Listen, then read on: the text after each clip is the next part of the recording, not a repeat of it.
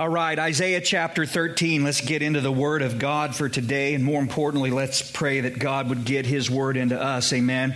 Isaiah 13 in a message entitled The Burden Against Babylon. And so, with that, let's take our hearts to the Lord in prayer.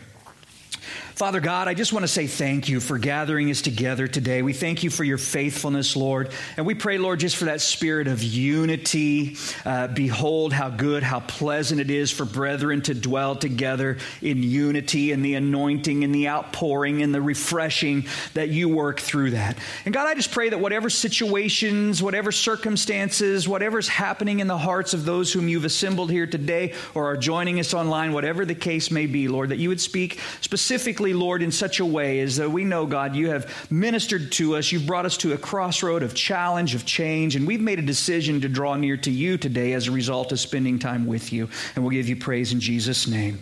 Amen. Amen. Guys, how do I know that I can trust the Bible? I mean, that what I'm being told, that what I'm being taught uh, isn't just the random musings of some well meaning men uh, throughout the ages. I mean, what is it, guys? What is it that sets this book, right? What is it sets this book apart from any other religious writing in the world. Because listen, when I'm putting my eternal destiny on the line, right? When I'm going all in, I'm rolling the dice, I'm going all in on this, it's important, wouldn't you say, that I be assured that what I'm being told is true. This is a big deal, isn't it? Well, I like the way that Peter put it, and I'll quote out of the King James Version just because I like the way it reads. But it's in Second Peter, it's in the first chapter, and he says, You know, for we did not follow cunningly devised fables when we made known to you the power and the coming of our Lord Jesus Christ. He says, We were eyewitnesses of his majesty. In other words, he says, Ladies and gentlemen, we were there, okay? Uh, he says, I saw the Lord glorified, shining before my eyes, being transfigured, as it were, on that holy mount. He says, I heard the voice of the Father that came from heaven saying, This is my member, because there Peter was, and there was uh, Elijah, and there was Moses, and Jesus was shining in glory, and Peter didn't know what to say. I mean, he felt like he had to say something. How many of you have been there? Like, I feel like I should say something, I don't know what to say. And typically, what you do say, you wind up regretting you said. And that was with Peter. He said, Lord, it's great for us to be here. We should build three tabernacles one for you, one for Moses, one for Elijah. It'll be great. And then the voice, remember, from heaven comes and says, Hey, listen. This is my beloved Son, in whom I am well pleased. Hear him. In other words, don't be putting Moses and Elijah on par with my son. This one is my son. Hear him. In other words, he says, guys, Peter's in his writing is saying, we aren't making this stuff up. We're not following some uh, carefully crafted scam. We saw it ourselves. But then he goes on and he says, But we also have, and here's the phrase I love, a more sure word of prophecy, whereunto ye, or you, do well that you take heed, as unto a light that shines or shineth in a dark place. In other words, Peter is saying, Look, ladies and gentlemen, you can trust me. There is reliability behind my eyewitness account. But even beyond that, it's not my witness that I'm asking you or telling you to put your trust in. It's God's word. He says, the more sure word of prophecy. In other words, even more sure, Peter is saying, more reliable than my eyewitness account is the reliability of the word of God. Now, how is it that God validates his word? Uh, well, Peter tells us. He says it's through the word of prophecy. In other words, being able to tell you what's going to happen with absolute accuracy before it ever comes to pass. Now, in Scripture, you'll discover that it happens. You guys were here Thursday night listening about uh, Micaiah, right? And how he was prophesying to Ahab. And Ahab was like talking to Jehoshaphat and saying, Well, man, I don't like this guy because he always has bad things to say to me. And Jehoshaphat's like, Hey, man, God forbid, don't say that. Bring him in. They bring him in. And he's like, How's the battle going to go? And he's like, Well, listen, I'm just telling you, you're going to die. And he's like, See, I told you, he always says these things. And essentially, what he says is, um, Hey, listen, you're going to die and the dogs are going to lick your blood. And, uh, and he says, Hey, listen, put this guy in prison, feed him the bread of affliction, feed him the water of affliction. In other words, give him old moldy bread and, you know, old water, whatever, muddy water, whatever the case may be, till I return in peace. And Micaiah essentially says, if, I, if you ever return in peace, then the Lord hasn't spoken to me. In other words, I'm telling you what God is saying. You can take it to the bank. It was just, you know, and, and, so it was, so it might be a few hours that he speaks into in the front of. It may be a few weeks. Guys, it may be a few thousand years. Okay? We read in Isaiah 44 where God declares, oh, and by the way, I should say uh, that you remember uh, Ahab went to battle, pow, random arrow. He, uh, was struck in the chink in the armor. He died in his chariot. They took him back. Blood was running out. They washed it out. What happened? The dogs, absolute accuracy, every detail come, they start licking up the blood. That's what happened. I just wanted to clarify that the word came. Isaiah 44, God declares, I am the first and I am the last. And besides me, there is no God. And notice this who can proclaim as I do? If so, he says, then let him declare it. Let him set it in order for me. Since I appoint the ancient people and the things that are coming and shall come, let them show these to them. Do not fear nor be afraid. Have I not told you from uh, that from that time and declared it? He says, You are my witnesses. Is there a God besides me? Indeed, there is is no other rock, I know not one. So, who can proclaim as I do? Who can declare from ancient times? If you can do it, then you can be on par. He says, You can't do it. There's none but me. Again, he says, For I am God. There is no other. I am God. There is none like me. Notice what's the qualifying factor for you and me? He says, Declaring the end from the beginning, from ancient times, things that are not yet done. Do you understand what he's saying? God places the validity of His Word on the reality of His ability to tell you what's coming before it comes. That's how He says, You know, you can trust me. You can know you can trust what's in my Word, you see. And as I said, sometimes it's a near term prophecy, sometimes it's a long term prophecy. In Isaiah 13, it's both. And guys, this is something else. You students of Scripture, you who study such things, are familiar with prophecy. Something else you discover as you study it is that it's not uncommon. In fact, it's probably more the exception that it's I don't know, maybe it's a, I haven't done the actual stats as to how much, but it's not uncommon for there to be a near, far, dual kind of fulfillment with a word of prophecy. And sometimes, family, there may be more than one detail in a single verse of prophecy that are fulfilled thousands of years apart. And I don't know, perhaps since God isn't bound by time like you and me, He is I am, the eternal present one, all things in the now for God, and He's not affected or, uh, you know, impacted by time. Maybe He just doesn't feel the need to parse for you and me and to define and explain the nuances of his timeline. You know, I, I don't know why sometimes that happens. But you find it even in Isaiah uh, chapter 61. Uh, it's a prophecy of the Messiah. And you remember Jesus, those of you who are familiar with the Gospels, I'll just open it up on my phone here real quick, maybe. Uh, anyway, you, you, find Jesus in the Gospels, and he. He begins his public ministry with the reading of this passage uh, out of Isaiah and telling them that it was fulfilled in their hearing. You remember, he opened the scroll, they handed him the scroll, and he opened it up to the section that said, The Spirit of the Lord God is upon me, because the Lord has anointed me to preach good tidings to the poor. He has sent me to heal the brokenhearted, to proclaim liberty to the captives, and the opening of the prisons to those who are bound, to proclaim the acceptable year of the Lord. And then he rolls the scroll, he closes the book, and he puts it back. That's verse 1 and the first line of verse 2. But he doesn't fit. He stops in the middle of verse 2. He doesn't finish the reading. Why? Well, because he'll fulfill that portion the day of the vengeance of our God at his second coming. Okay? But we see this near far fulfillment of prophecy here in Isaiah 13.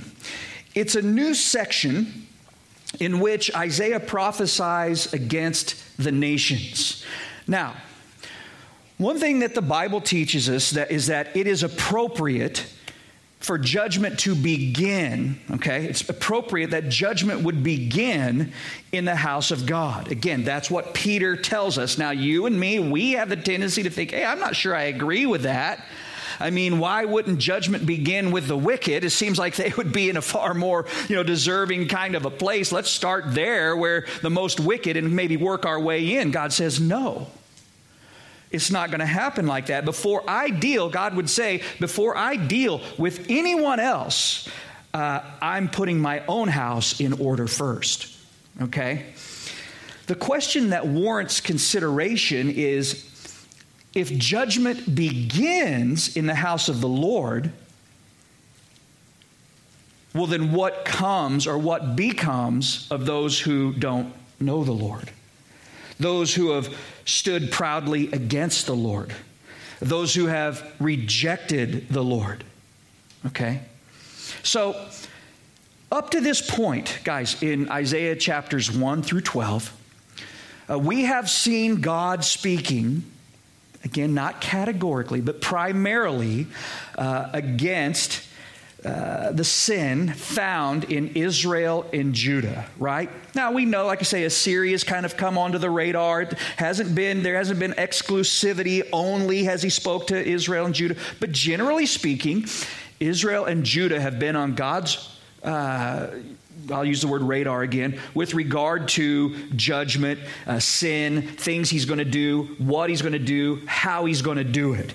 Here in chapter 13, God begins to deal with the surrounding Gentile nations as well.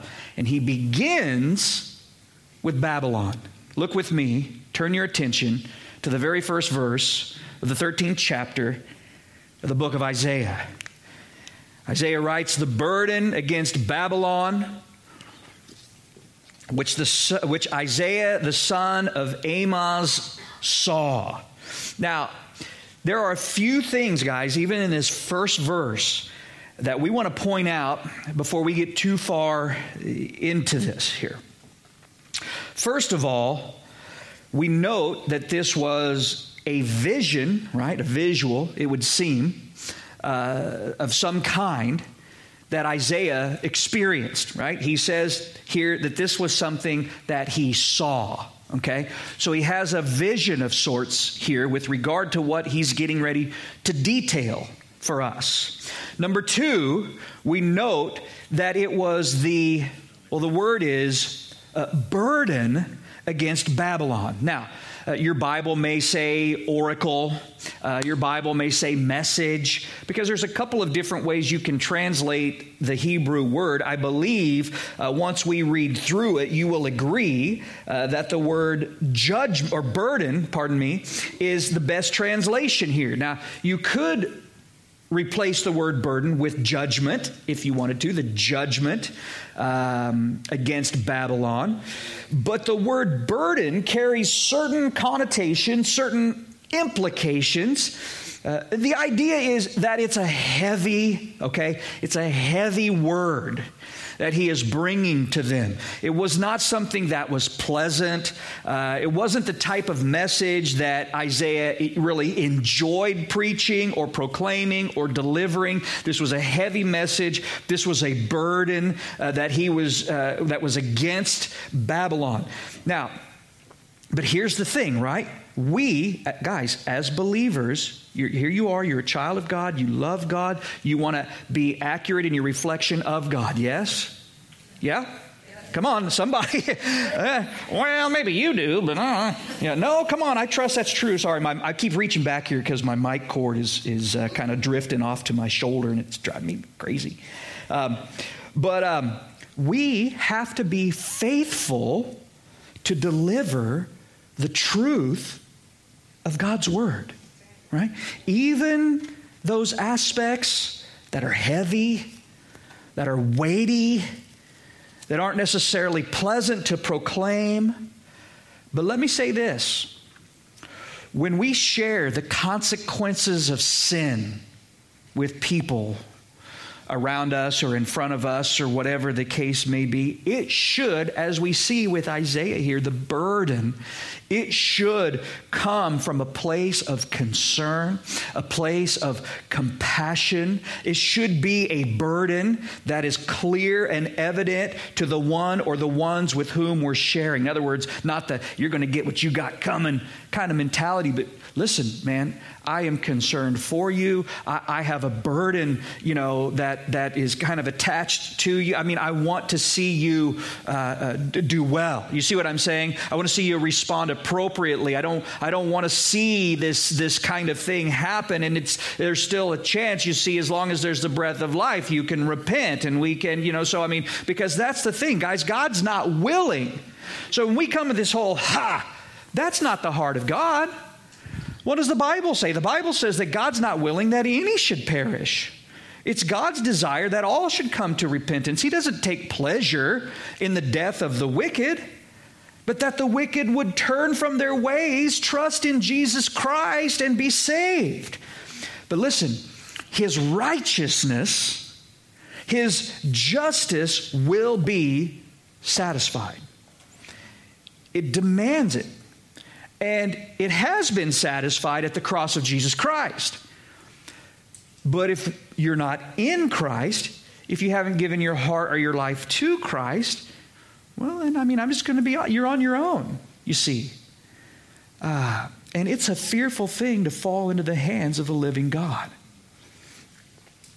So that's a couple of things. The third thing that we note here, and, and I trust, so I want you to underline the word burden because it should be. Anytime we're bringing a message that's heavy and weighty, it should be something that's resonating in us. We want to see repentance, we want to see a response, right? The third thing that we see is that it was against Babylon. Now, guys, this is where it gets even more interesting because Babylon, as you Bible students know, you students of Scripture know, represents more than one thing in Scripture. Uh, yes, it was a literal historical city, the capital of the Babylonian Empire, which is what? Modern day Iraq. Okay? This was the Babylonian Empire, the basic boundaries, but Babylon was the capital city of the Babylonian Empire, uh, located there on the Euphrates River. Okay? For those of you who are kind of geographically kind of acclimating to where and what was happening.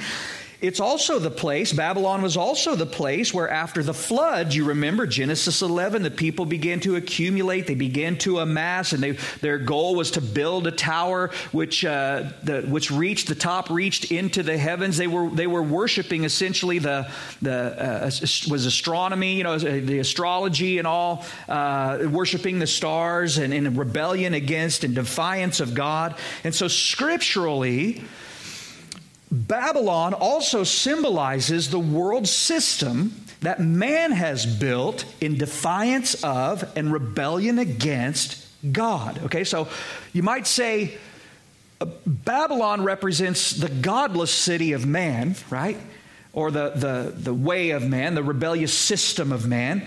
And, and Jerusalem stands in, biblically speaking, Jerusalem stands in contrast to Babylon. So Jerusalem is God's chosen city, the chosen city of God. Babylon is the wicked, rebellious city of man. Are you with me? Jerusalem, the chosen city of God. Babylon, the wicked, rebellious city of man. In fact, the city of Babylon is mentioned more than any other city in the entire Bible, nearly 300 times, with the exception of Jerusalem, which is mentioned over 800 times. Okay? The city of God will last forever. The rebellious city of man ultimately will be destroyed. Okay? We also see Babylon in Revelation chapter 17 and verse 5. It's used to, and it kind of falls into that, under that same umbrella of the wicked, rebellious city of man, the ways, the system of man apart from God. But specifically, he also references it there. John references there to describe the false religions of the world. Okay? So when God speaks out against Babylon, and I know that's a whole lot, guys, that we're going through, but I trust you're with me. But when God speaks out against Babylon, guys, there are layers of meaning kind of embedded into it, okay? Uh, there's the near historical fulfillment, and then there is the far prophetic fulfillment as God destroys the rebellious world system of man. You're with me, yes? Okay. And it's all swimming around right here in Isaiah chapters 13 and 14, which God willing we'll get to next time we're together, okay? One of the things fascinating about this prophecy, guys, is that when Isaiah recorded it, and let, let this kind of buzz around and blow your mind a little bit, but when Isaiah recorded this prophecy against Babylon, Babylon was not even a significant player on the world stage. It wasn't an empire, more of just kind of like a single city state. Those of you that are in the Kings, you'll come across it uh, eventually. But you remember Hezekiah. Uh, he invited some ambassadors from the city of Babylon to come to his palace and see all his treasures and do all of that. And that's about as far as it went in Isaiah's day. In fact, Babylon would not become a world conquering empire under Nebuchadnezzar. How many of you have heard the name Nebuchadnezzar, right? And you think of Nebuchadnezzar, man, you think this is ancient Israel, you know, Daniel, this was way, way, way back. Well, I want you to understand something that Nebuchadnezzar was some hundred years after Isaiah's prophetic career had come to a close. Okay? So here is Isaiah over a century before Babylon reaches this place of world power, already prophesying of its fall. Okay? So imagine hearing a prophecy, perhaps the fall of New Zealand. You know, I mean, it's not a good example, probably, but you kind of get the point. My point is, you know who they are. I mean, you've heard of New Zealand, right? But they're not really jockeying for a position on the world stage of superpowers by any stretch. They're just kind of out there doing their thing. And that's kind of what's happening here. But as we'll see, it's not only the literal city that God is pronouncing judgment upon, it's that rebellious world system of man as well. Babylon and all that it stands for will one day be destroyed in what the Bible refers to as the Great Tribulation. The Great Tribulation. Now, here's, the, here's another question, guys, and we'll be, we'll be moving on, all right? Why did God speak this word against Babylon in Judah? You ever stop to think about it? In other words, as far as we know, what I mean by that, as far as we know, this prophecy was never published in the Babylonian Post. You know what I'm saying? Like, hear ye, hear ye, the destruction of Babylon. You know, there was, there was none of that. As far as we know, Babylon never even heard these words. Well, a couple reasons. Again, to assure, God was assuring his people that his word is true, right? That he's in control that he will judge the wicked nations around them. You remember right now, Israel and Judah, they're kind of been taken to the woodshed. They're feeling, they may be feeling a little singled out here. It's like, wait, well, what, you know, God's saying, no, you're not being singled out. Every nation will be held to account before me. God would uh, assure them of that fact, you see. But then, secondly, he was assuring them that he would take vengeance on those nations that came against them. And we've talked about this before. God can use the ungodly, that does not excuse their ungodly ungodliness. Does that make sense? God can take what man means for evil and use it for, for his good, but man is still held accountable for his evil, okay? All right, so let's let's shift gears. We're ready to go, right? Look at verse 2. He says, Lift up a banner on the high mountain. Raise your voice to them. Wave your hand that they may enter the gates of the nobles. I have commanded my sanctified ones. I have also called my mighty ones for my anger, those who uh, rejoice in my exaltation. Verse 4 The noise of a multitude in the mountains, like that of many people, a tumultuous noise of the kingdoms of the nations gathered together. The Lord of hosts musters the army for battle. They come from a far country, from the end of heaven the Lord and his weapons of indignation to destroy the whole land. Wail, for the day of the Lord is at hand. It will come as destruction from the Almighty. Therefore, all hands will be limp. Every man's heart will melt, and they will be afraid. Pangs and sorrows will take hold of them, and they will be in pain as when a woman, uh, as a woman in childbirth, and they will be amazed at one another, and their faces will be like flames. Guys, by the way, you should know that oftentimes these prophets, when they would write, the Bible says they really didn't even understand much of what they were writing. They desired to look into, they wanted to gain insight and understanding to all this. They're just talk about writing by faith. Isaiah, he sees this vision, he's writing this down, and he's like, What in the, you know, there's so many like layers and pieces of this puzzle that he's being faithful to the calling of God on his life. But it's not, I promise you, he's not tracking with everything that's going on here. Okay? So these guys, so you ever, I guess what I'm trying to say by that is if you ever feel like the Lord's moving in your way and you don't completely understand everything that's going on or the why twos or the how fours, you're in good company. Hey, God's ways are above our ways. They're beyond our finding out. And if God's ways are above our ways, higher than the heavens are from the earth, are his ways, then it would stand to reason that there's going to be some things that take place or transpire that we don't always get. Okay? That's just a bonus. But Everything about this prophecy is really, guys, it's pretty mind blowing and amazing. Uh, God begins to make known the destruction of Babylon before, okay, the superpower kind of rise of Babylon. And we looked at this principle in chapter 10. I just kind of made brief mention of it to you, so I'm not going to linger on it now.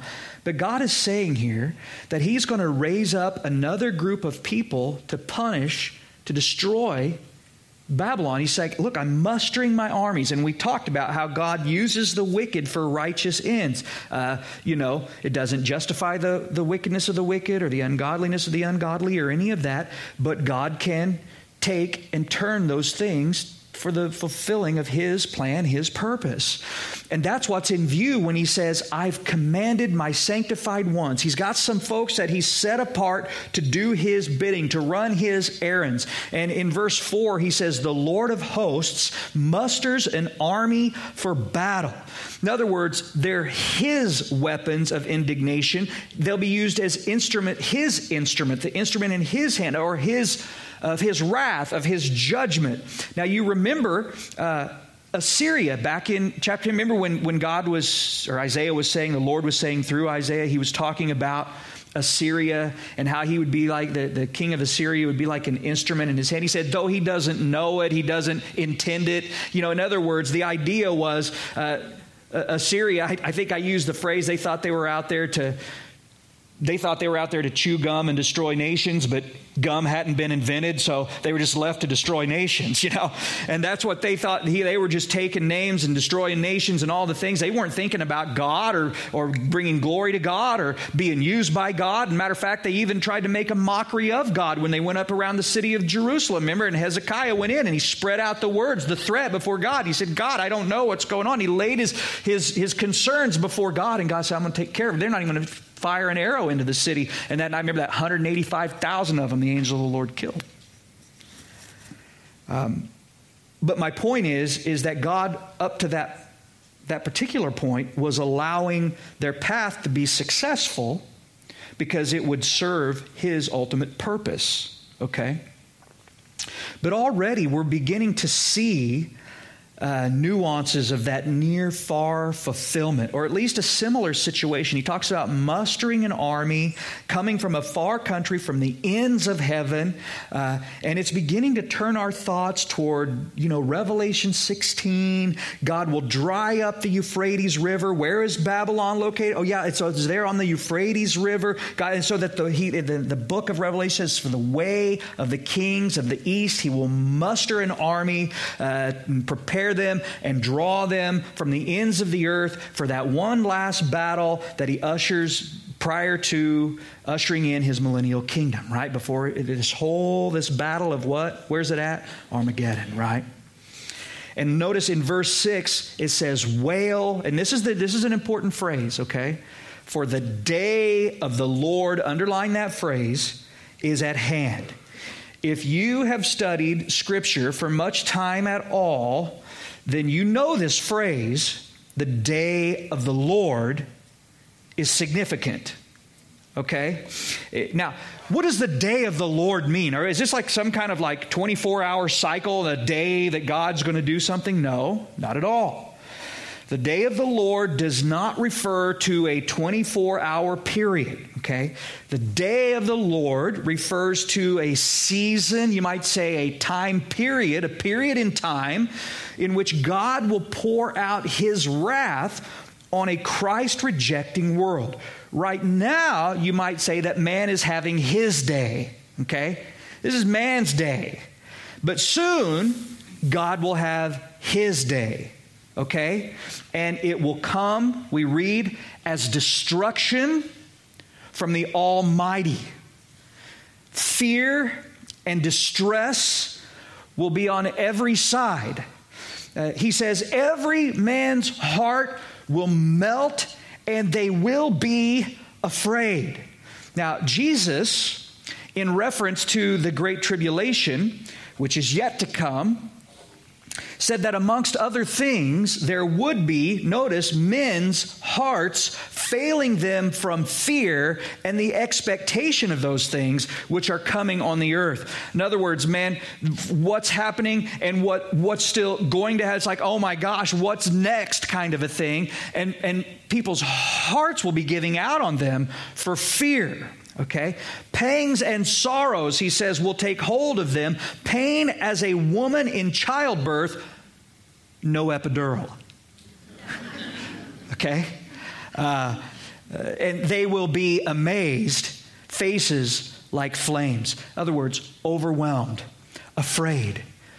The term, right? Shock and awe will be raining down upon the earth. You might just write it down so you can research it and read it later.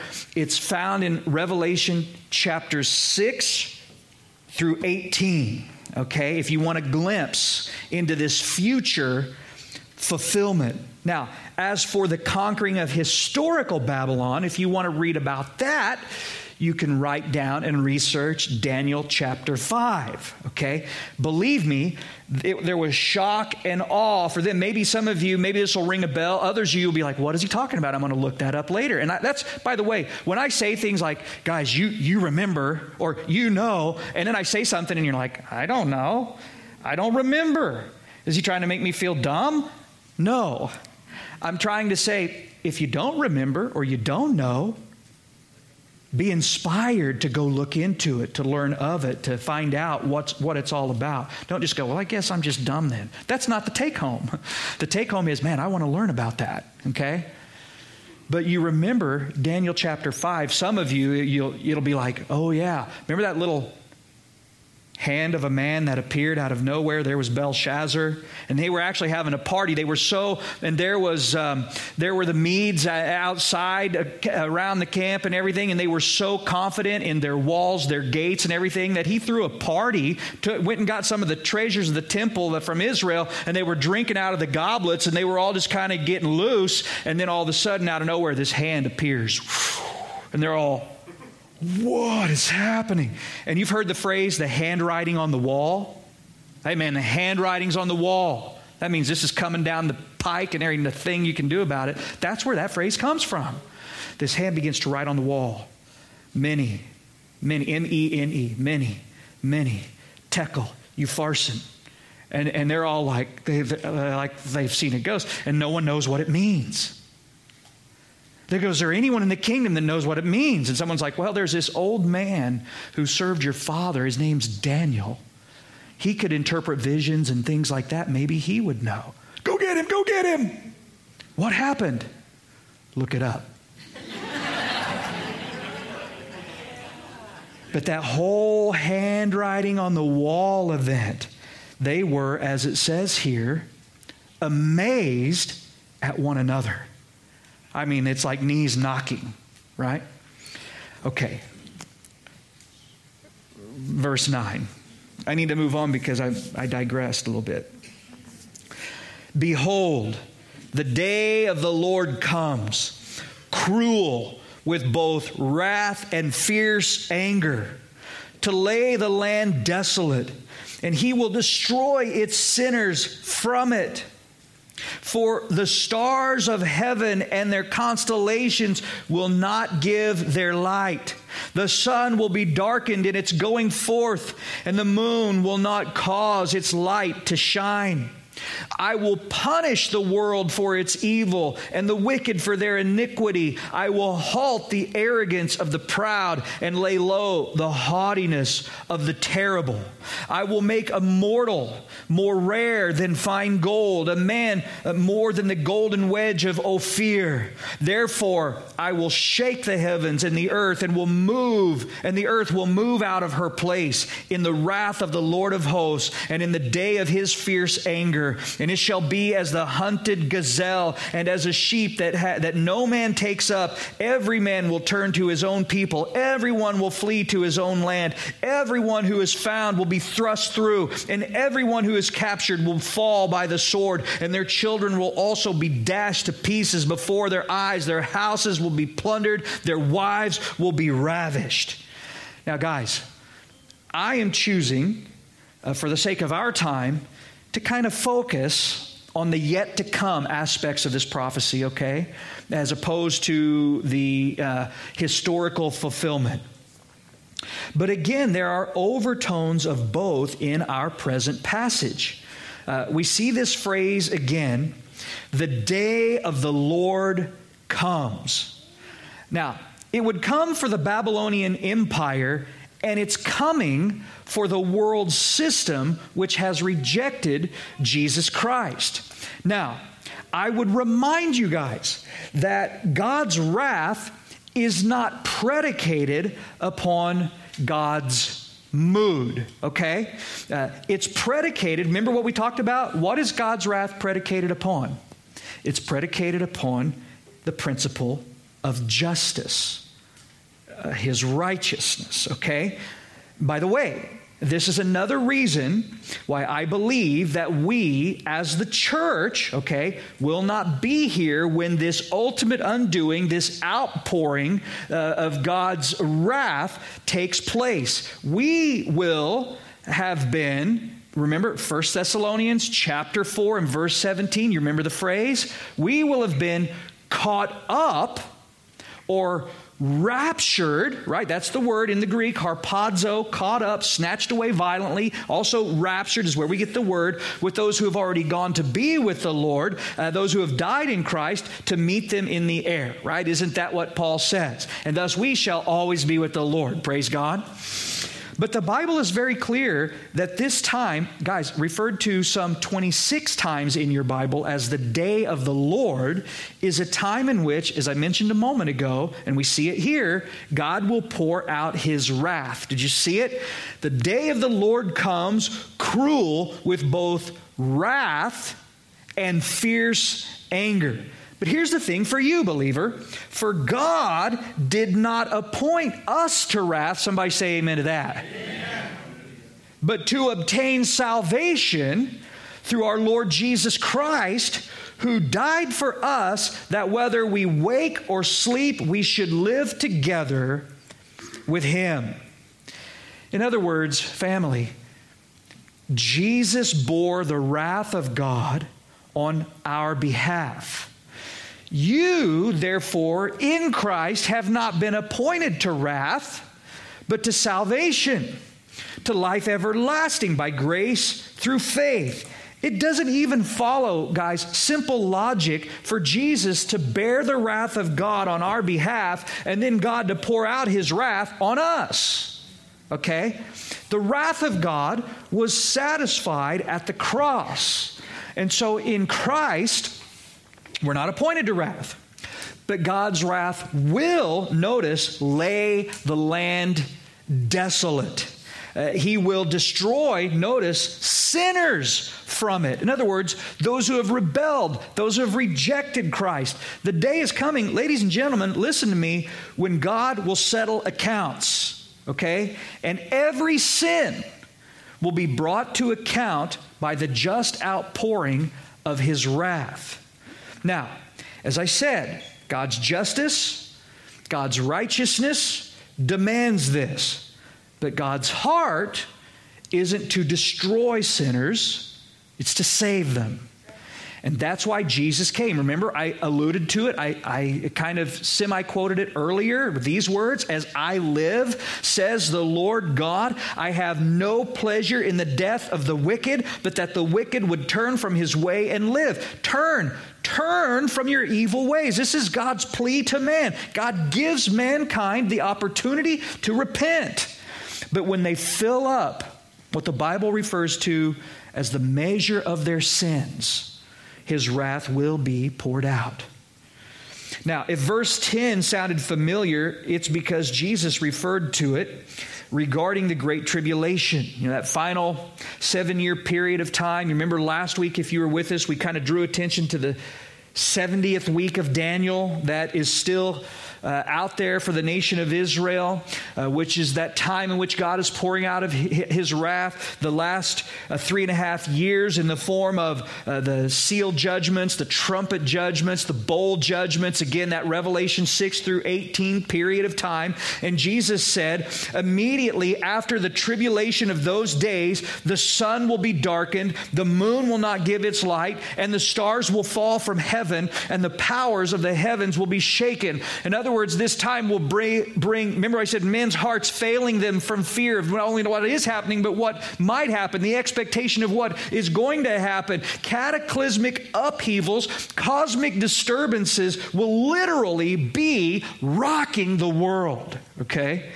Revelation chapter 6, verses 12 through 13. I looked, and when he opened the sixth seal, and behold, there was a great earthquake, and the sun became black as sackcloth of hair, and the moon became like blood, and the stars of heaven fell to the earth as a fig tree drops its late figs when it's shaken by a mighty wind. Now, when historical Babylon fell, I'm sure they felt like their world was coming apart. When the ultimate fulfillment of this takes place, just prior to the return of Jesus Christ, the world will literally be falling apart, be coming apart, be rocking and shaking and, and being destroyed. He says, Notice, I will punish. Did you see what he said here uh, in uh, uh, verse 11? I will punish the world for its evil. You see how this prophecy is spilling into more than the Babylonian Empire historically? He says, Man, I will punish the world for its evil. God is speaking globally here. Ultimately, he says, I will make a mortal more rare than fine gold. Think about that. When you read Revelation chapter 6, you find there people dying militarily, uh, you find them dying from general chaos and anarchy.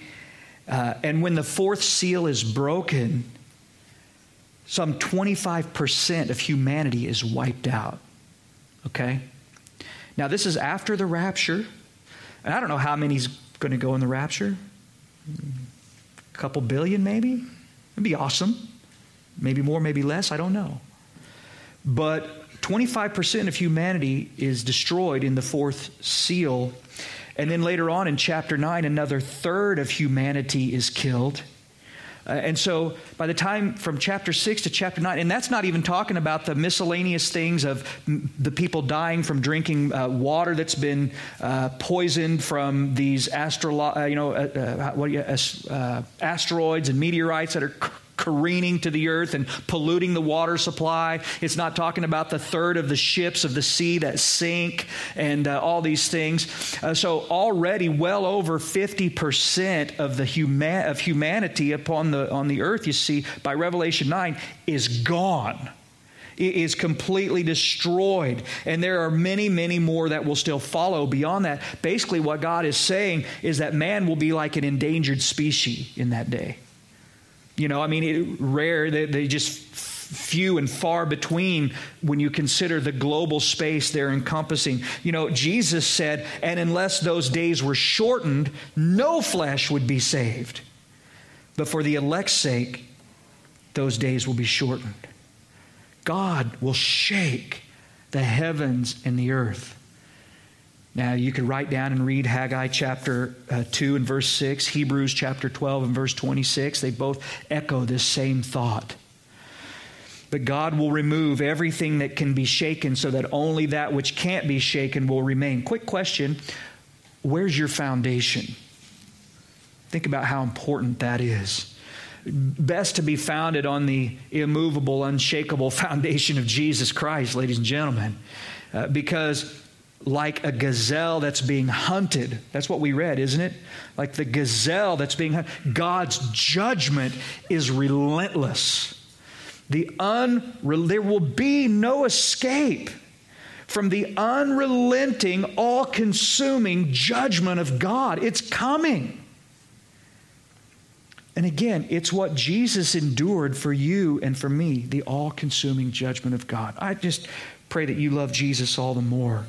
But Psalm 137, if you want to read it later, speaks of how the Babylonians, and I'm moving on down now, how they would uh, ravish their enemies, uh, dash the children of those whom they conquered upon the rocks. They were just a ruthless, brutal, and merciless kind of people. And in verses 15 and 16, uh, what we're reading here is that as they have sown, so they shall reap. He says, Look, the time's coming. Your women are going to be raped. Your kids are going to be killed. Your infants are going to be dashed against a stone. It's, it's what's coming for you, okay? Now, in, in verse uh, 17, he says, Behold, I will stir up the Medes against them, who will not regard silver. You can't buy them off. And as for gold, they will not delight in it. Also, their bows will dash the young men to pieces, and they will have no pity on the fruit of the womb. Their eye will not spare children. And Babylon, the glory of kingdoms, the beauty of the Chaldeans' pride, will be as when God overthrew Sodom and Gomorrah, just complete total annihilation. It will never be inhabited, nor will it be settled from generation to generation, nor will the Arabian pitch his tents there, nor will the shepherds make their sheepfolds there, but wild beasts of the desert will lie there, and their houses will be full of owls or ostriches and go some of the some of the imagery is even of the satyrs. Uh, how do you say s-a-t-y-r like demonic beings. And, and you know in other words it'll be a, a, a, the, the dwelling for demons demons and such. The hyenas with a howl uh, will howl in their citadels, and jackals in their pleasant place uh, palaces. And her time uh, is near to come, and her days will not be prolonged. In other words, again, Babylon would be and will be laid to waste, not just historically, but ultimately, eternally.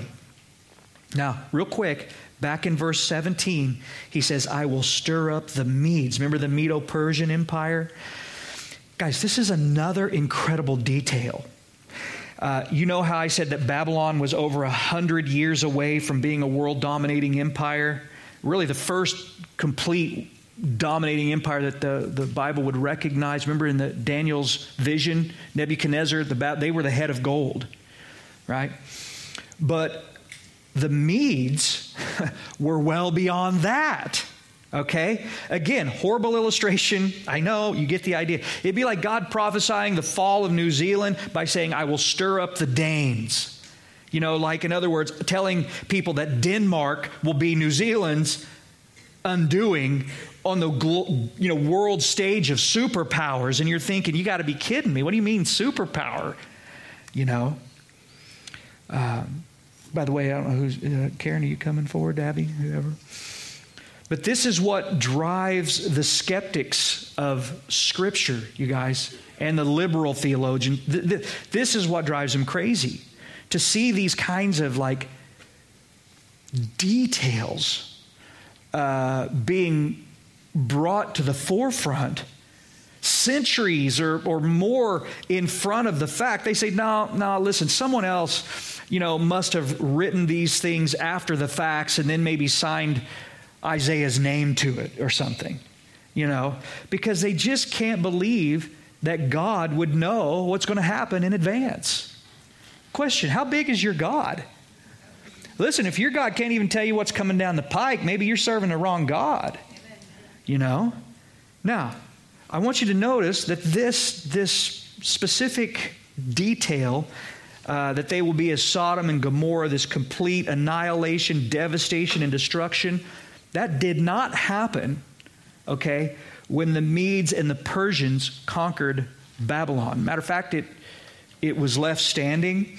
And now, historically, it did fall into ruin, but ultimately, we recognize that this is pointing to the final destruction of that world system in opposition to God. Remember the, the, the, layers that God is speaking into when He speaks to Babylon. What's the take home? I'll say it again. It's a fearful thing to fall into the hands of the living God. Judgment is coming. God's righteous demand, righteousness demands satisfaction, justice. God's justice will be satisfied. But the price has been paid at the cross. And so turn from your sin and trust in Jesus Christ. Give your life to Jesus. Live your life for Jesus that God might be glorified in your life. Turn from your wicked ways and live. Amen. All right, let's bow our hearts. God, we thank you that you love us. And we thank you that your heart is to save us. Hey, God, we thank you for the richness and the clarity and the reliability of your word. Uh, Lord, that you speak into the details, historically, prophetically. The, you, you call the end from the beginning, God, the things that haven't happened as though they're past and done.